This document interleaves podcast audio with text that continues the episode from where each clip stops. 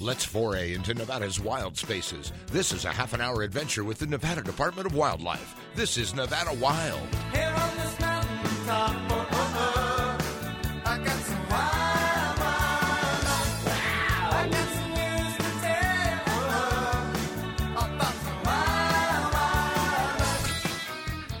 Welcome to Nevada Wild, brought to you by the Nevada Department of Wildlife. I'm Ashley Sanchez. Aaron Keller is back in the co host seat. He was out last week. Aaron, good to have you back. Glad to be here.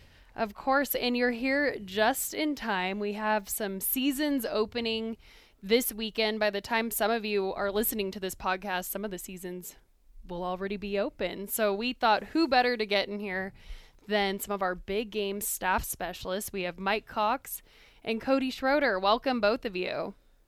Thanks, Ashley. Thanks, Ashley. Of Glad to be here.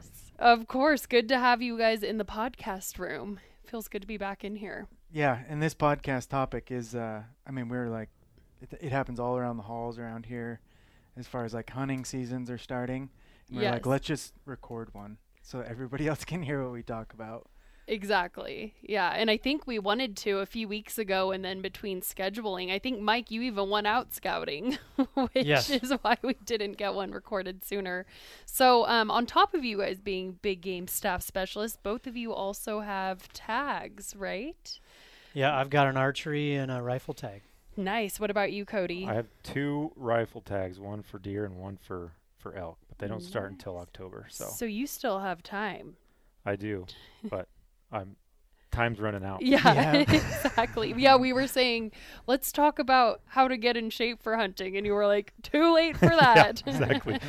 well, it's never too late, but yeah, I think people, whether you're on a stationary bike, but certainly I think I would suggest people to actually do what they're going to do, which is put a pack on, put some weight on, get up some elevation, try to try to get in a few days each week, try to make sure you're progressing um, in your training, and uh, yeah, it's it's going to be warm. So f- at least for me, for my archery hunts, so don't be bashful to get out there when it's warm and make sure your body's ready.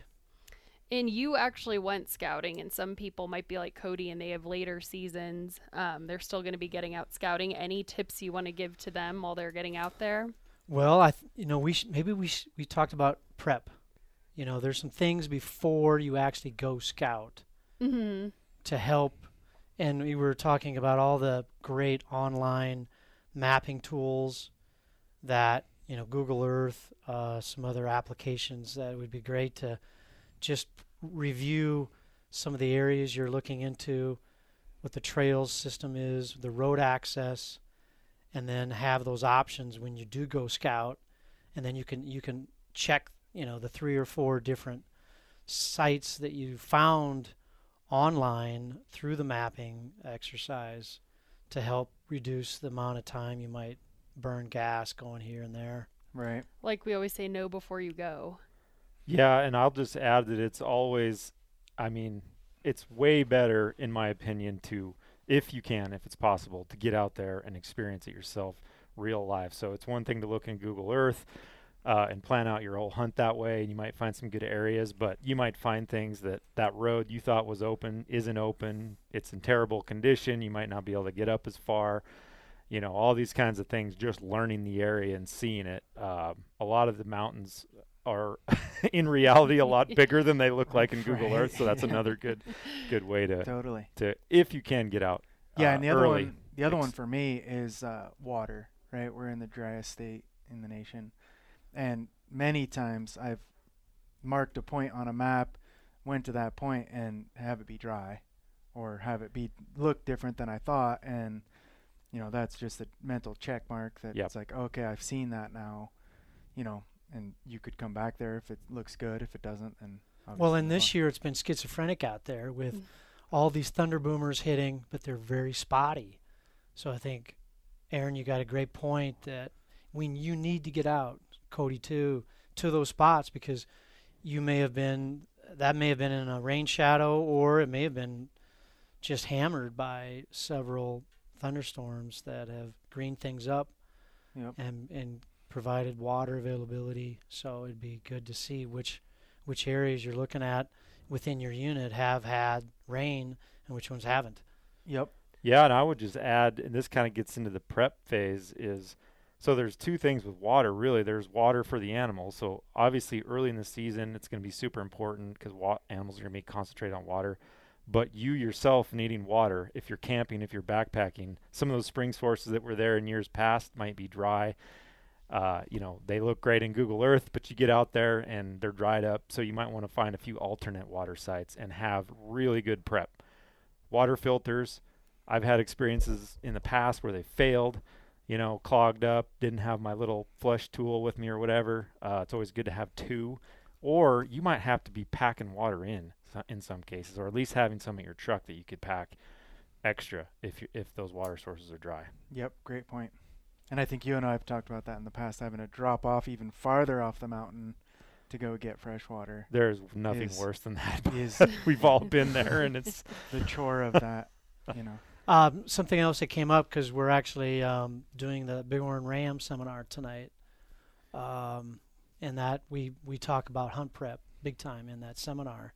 But there's a lot of road access down in Clark County where there are some restrictions for your vehicle, for your UTVs.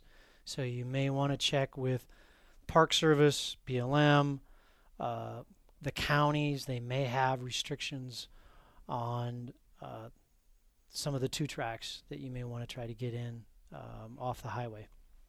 Good point. And then also back to that seminar. By the time people hear this, that will have happened, but we post all of our seminars on our YouTube, and there's a ton of great ones that could help you get planned for your hunt. Yeah, and it seems like every day we come up with new ideas of things we could do to put on our YouTube that Exactly. So if anybody is listening wants to leave any comments of ideas of things we could do or talk about on the podcast, um, we do appreciate that for sure. yep.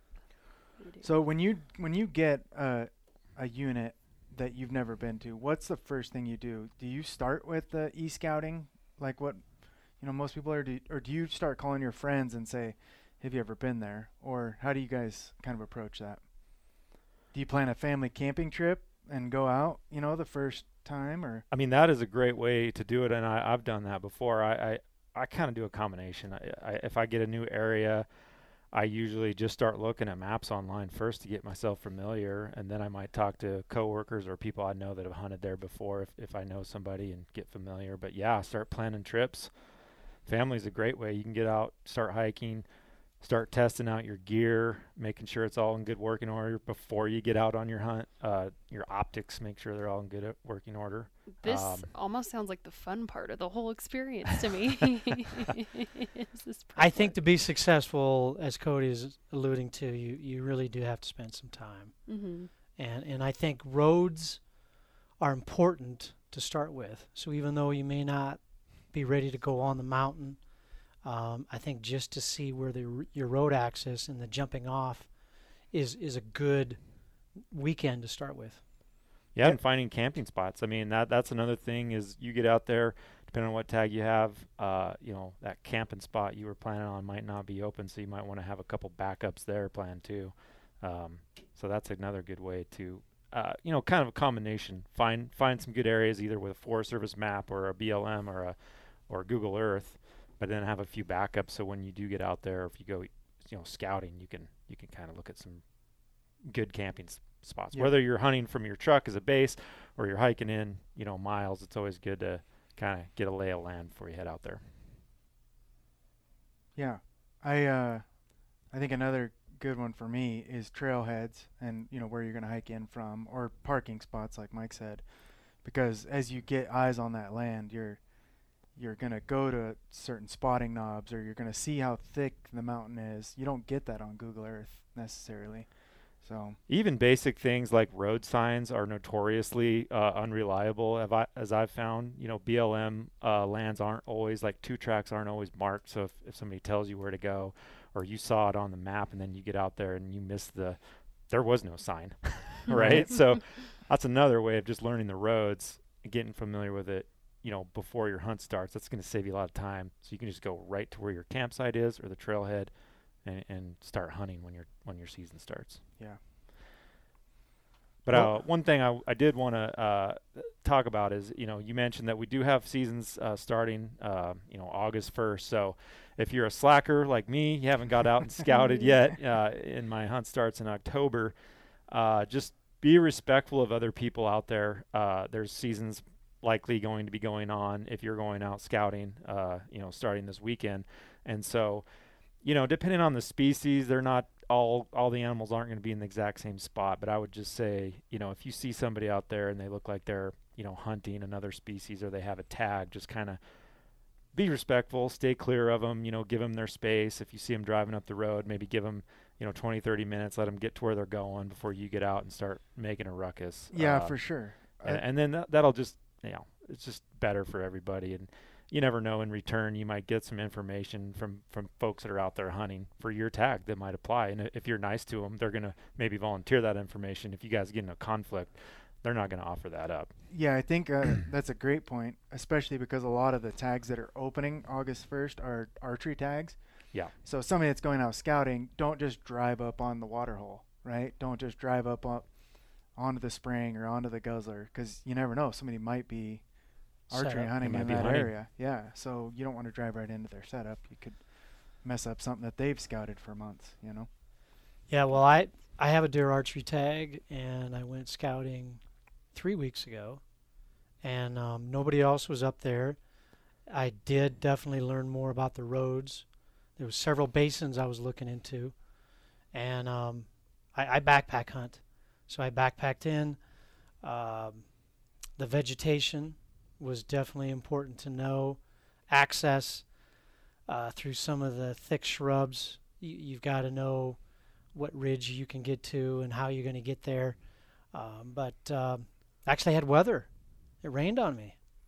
Oh yeah, you Which mentioned good that and crazy bad. weather lately. Yeah, yeah.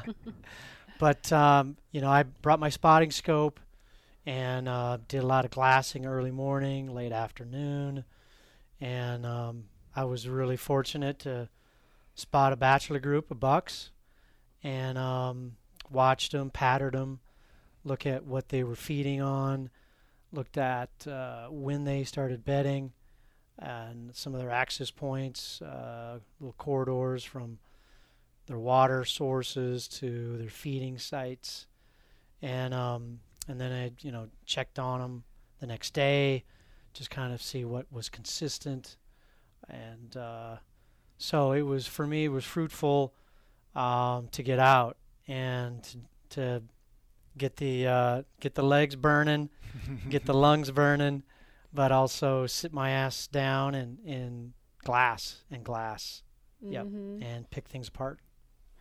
Lots of good information. yeah i think that's another thing that people you know it's it's very hard to sit still. Right. uh, but early season it's a little better because you're not you don't have that anxiety like hey i got to get this done. So that's a great time to just as mike said plop down and spend as much time as possible behind your optics. Uh, and even looking at stuff that may be marginal or you know stuff like that that you didn't notice in google earth you could spend more time on it than you might during your hunt because you got you got the you got time. Yeah, and it's going to be warm out, so you're not going to be just trouncing around as much in the middle of the day. You can kind of glass it and see, Yep.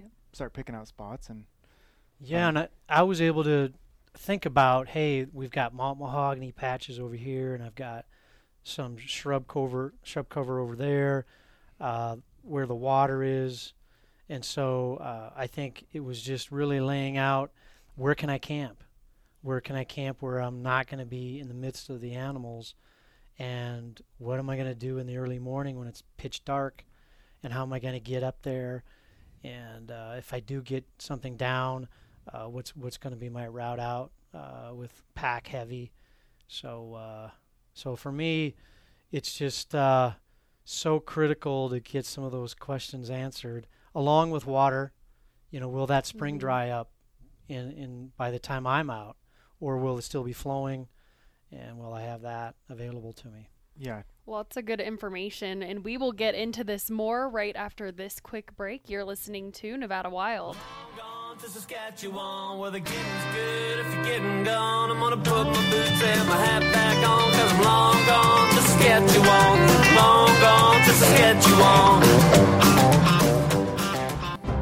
If you enjoy listening to our podcast, leave us a review on iTunes and SoundCloud. For more information on hunting, fishing, boating, and all things wildlife, go to ndow.org.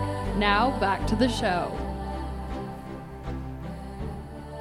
Welcome back to Nevada Wild. Today we are talking about all of the preparation that goes into a hunt. We have Big Game Staff Specialist Mike Cox and Cody Schroeder joining us today. And Aaron, during the break, you were saying there's some there's some anxieties that that that you have. Yeah, while you're out I mean, there. I was just nodding as Mike was Yeah. talking before we took a break, and it's because all the stuff he's talking about is all of the stuff that causes people anxiety on opening day or, or moving into their season. And as you knock those off your list, it's going to make it more enjoyable. If you're in better shape, if you have your gear in order, if you have a spot you're going to camp, if you're, I mean, those are all things. If you've shot your gun, you've shot your bow, it's going to make your time out hunting way more enjoyable. Yeah, you want to make sure your gear is dialed before you get out on your hunt. I mean, that seems obvious, but scouting is a great way to test it. Test your backpack fit, test your optics, test your water filters, you know, everything. Well, I got the biggest one, and that's break in your boots. You definitely don't. You don't want to go out with a brand new pair of boots. You do not. and uh, so they might be four hundred and fifty dollar boots. You wear them the first opening day, they're not gonna. It's not gonna end well. yeah. So And bring some duct tape and band-aids just in case. Because Right. Those Yeah. are things a lot of people probably don't think about, so they need to hear. so we were talking about during the break, like even going out and picking a camp spot. Uh, those people that drive out with an RV on the day before the hunt, you know, you're trying to find a spot. There's just it's added stress you don't need, and so I'm such a planner that that just sounds terrible going out there with no prep ahead. yeah, and my buddies, I'm probably not the one that should be talking. I'm, you know, I'm one of those last minute type Yeah, people, but I've hunted for a long time, so I got my gear dialed. It's, you know, picking all the spots and and like you said, like the route up there.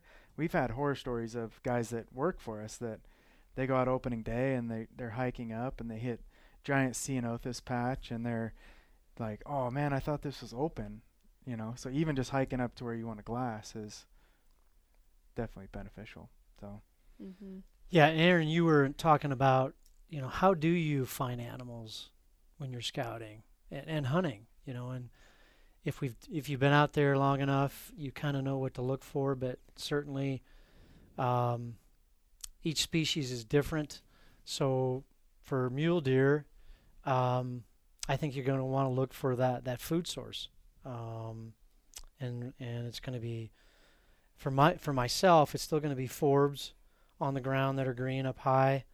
Um, but don't don't overlook some low elevations. Some of the some of the big bucks like to hang out low. Um, mahogany patches are a favorite spot for bulls and bucks to hang out in shade. And so, for me, I'm just I'm always looking for that combination of of where they're going to bed up, um, where they're going to pull out and feed, and as as you were talking, a sign. You know, pay attention to, to what's on the ground. Are there pellet groups? Are there bed sites um, that are that are giving you the nod that yep they're in the area? Now I just got to glass them up, and then and then where to glass. Uh, those those high points, those ridge lines, those outcrops that give you that full view that you want to have a really good view and take and then be aware of sun. You want that sun behind you. Um, and so if you're going to be scouting or glassing in the morning or in, in the evening uh, be prepared to, to move to a site that is going to give you the benefit of that sun. Totally. Agree with all that. And when we before we started recording, you you said you had goals, right? It's like what are your goals of going scouting? There's that could be anything. You don't necessarily need to see the animals. If you get into a spot and it's, you know, blown up with elk sign and you could walk through and it smells like elk, you found a good spot, right? You don't need to see them. You just see the sign, you see the trails that are coming to and from, you can kind of map out the water around there and then you can back out, you know, sometimes find a good spot to glass from. Depends on how good your optics are too. So, so do you have plans to go s- to go scout? I do. Yeah, I, I will eventually get out there. Uh, Yeah. a- And, all these things I will cover uh, when I get out there, testing my gear, looking for animals, looking for sign. Um, you know, and uh, I think of it as the big three myself: food, water, security cover. And you could think of it as kind of a triangle. Those animals are probably going to be in one of those three places or go in between when you're scouting early season and, and when the hunting season starts. So, you know, if you're out there in, you know, midday, for instance, and there's not a lot of activity, you could still look for signs, trailing routes, pellet groups, as Mike said, you know, day beds in like mahogany. If you're finding day beds, it's probably a good chance deer, other deer might be going to use those at a different, you know, different time of the year. So I like to look at that. In terms of getting up, we mentioned uh, getting high on little knobs and things like that. It's a great way to get get the lay of the land.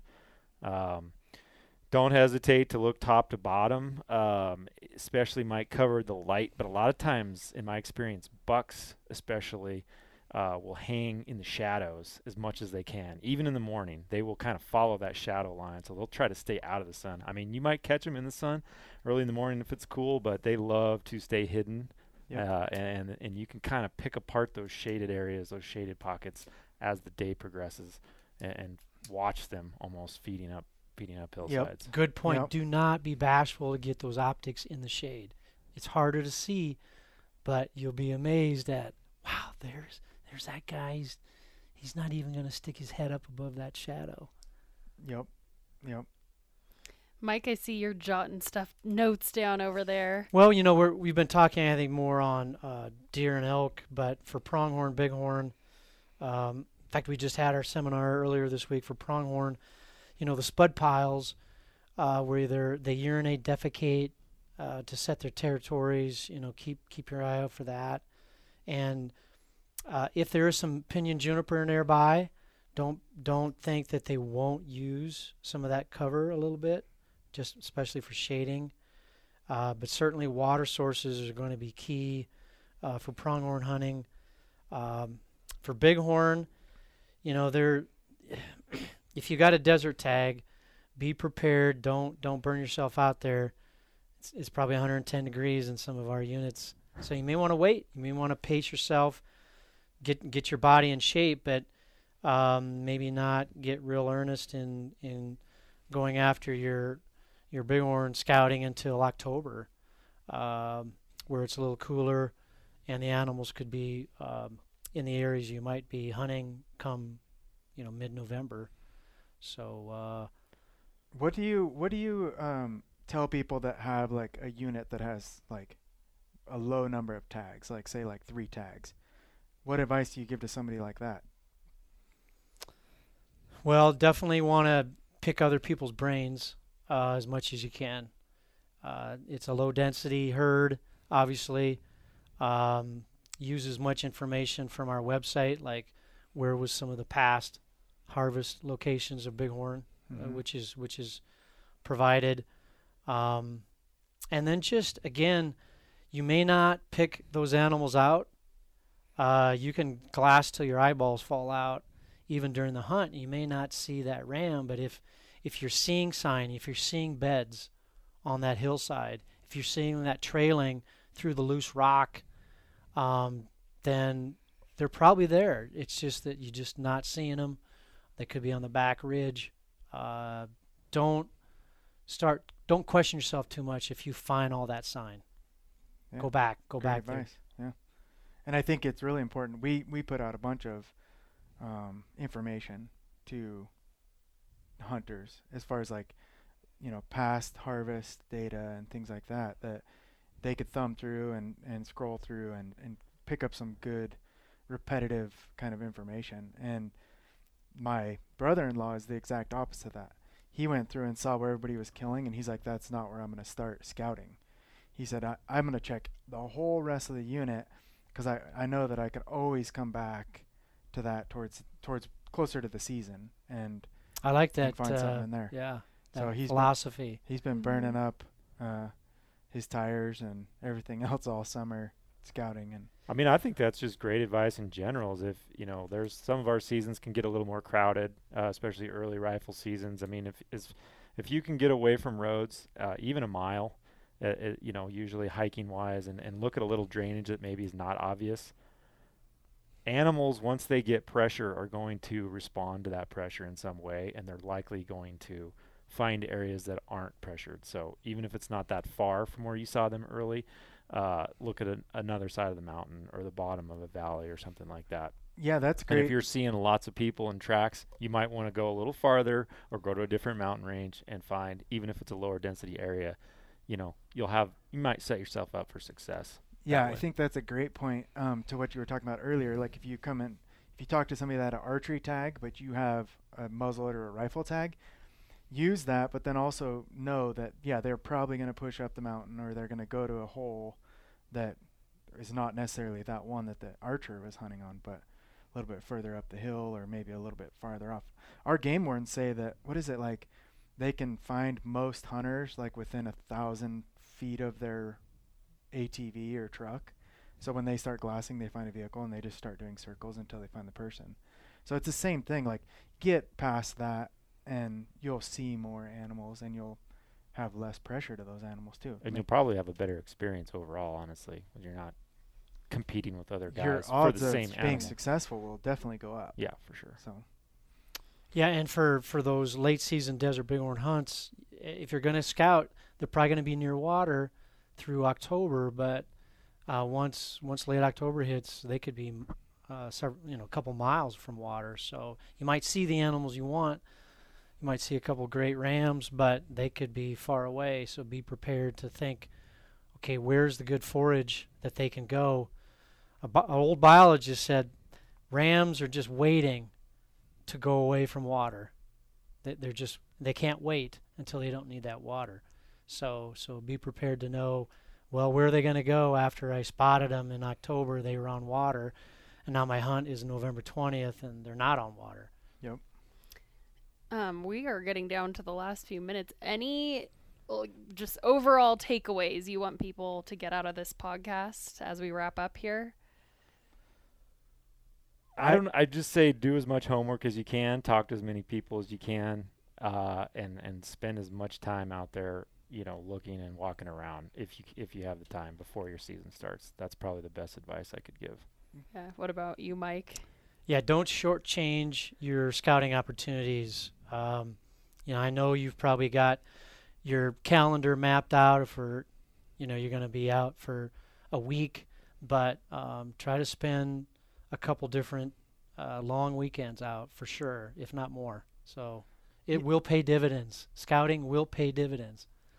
Yep. Yeah, I'd echo kind of what both you guys said, and and don't short yourself on the the joy of going scouting. So don't see it as work. See it as an extension of your hunt, and that you get to be out there, you get to go camping, you get to go hike around. Um, yeah, start packing in some water, start doing some things that that's going to make it more enjoyable when your hunt comes, and I think you'll be happy. Well, thank all of you guys for the advice. You too, Aaron, added so much good insight there for people. And thank you, everyone, for listening. That does it for this week's Nevada Wild.